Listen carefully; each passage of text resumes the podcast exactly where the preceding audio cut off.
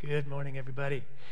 When I was a kid, uh, the most broadly circulated piece of advice being passed around to kids my age was the well meaning but, but somewhat misguided advice to just be yourself. Anybody else get that advice? Just be yourself.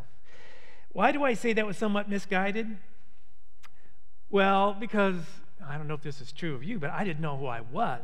So, I mean, and, and, most of my friends didn't know who they were. Uh, and it only made it worse when somebody came by, came to me and said, you know, just be yourself, because that implied that I should know who I was. But I didn't know who I was. None of my friends knew, knew who they were either. Most of them, like m- me, were desperately trying to figure out who they were by trying on different personas. I mean, and there were so many on the on the table, right? Uh, you had your geeks and your jocks and your skaters and your scenesters, your hipsters, your preppies, nerds, loners, uh, goths, which I think nowadays are called emo kids, if I'm not mistaken.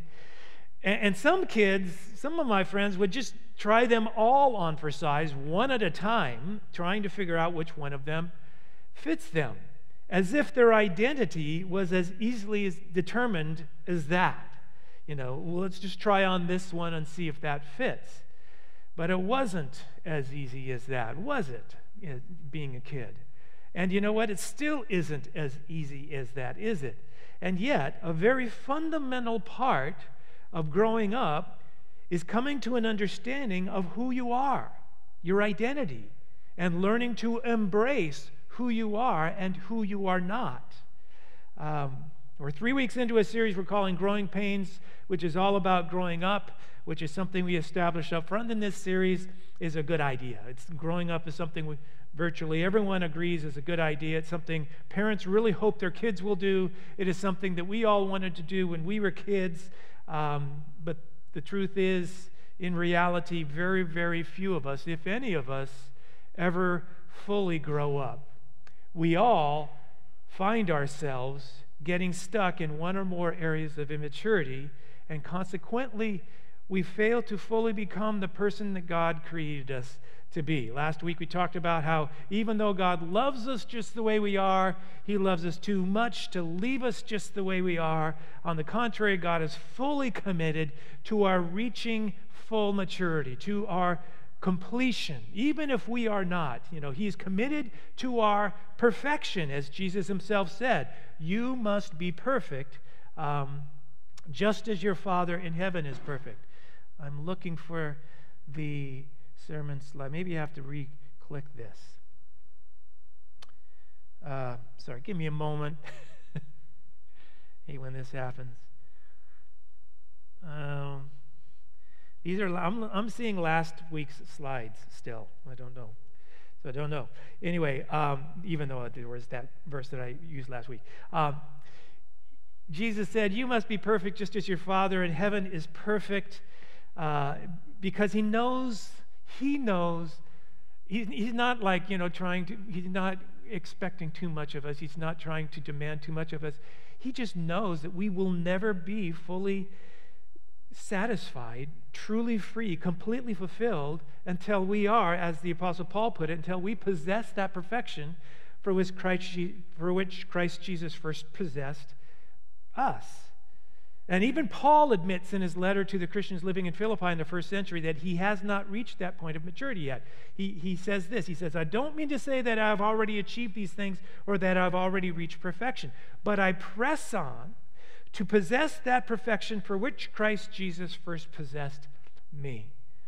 God, being the ultimate master artisan, the, the expert craftsman, is not willing to leave any of his work unfinished, incomplete. As Paul wrote toward the beginning of that same letter, he said, I am certain that God, who began a good work in you, will continue his work until the day it is finally finished on the day of Christ Jesus' return. And as I talked about a little bit last week, uh, this is not something we can do for ourselves.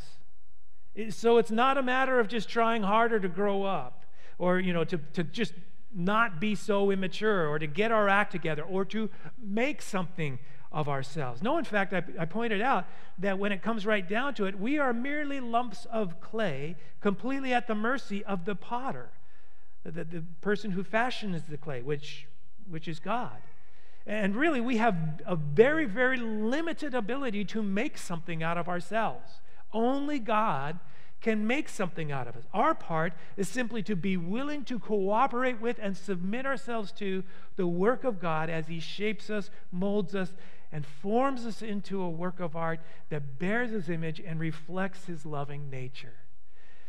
And He did warn us many times in Scripture that there would be growing pains, that, that, that some of the shaping process would be unpleasant, uncomfortable, or even painful at times. But he told us that we should welcome such trials and difficulties with joy and gratitude, knowing that they are, in fact, perfecting us. They're bringing us closer to completion and growing us up.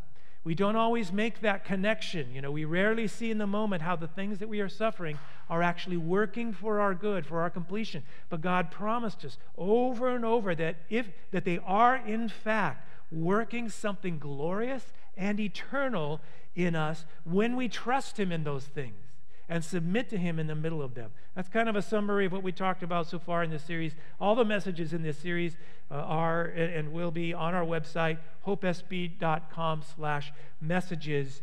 Um, and I encourage you to listen to those messages uh, that you may have missed because they're all kind of connected together. But when it comes to growing into full maturity, to fully becoming the person God created you to be, uh, so that you are fully and completely you.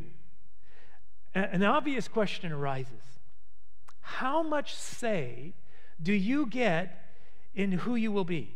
How much say do you get in the final masterpiece that is you? How, how much creative input do you have when it comes to who you are becoming? Your identity, who you really are. And it seems like kind of a ridiculous question on the surface, doesn't it? Of course, you have a lot to say. It's you. You are you. You know, it's your life, right? But is it a ridiculous question? Especially considering some of the verses we looked at so far in this series. One, one verse in particular from Isaiah we looked at last week. What sorrow awaits those who argue with their creator. Does a clay pot argue with its maker? Does the clay dispute with the one who shapes it, saying, Stop, you're doing it wrong? Does the pot exclaim, How clumsy can you be? Why would a clay pot argue with its maker? Well, perhaps because it has a different idea of what it should be than the maker does. We are all, after all, we,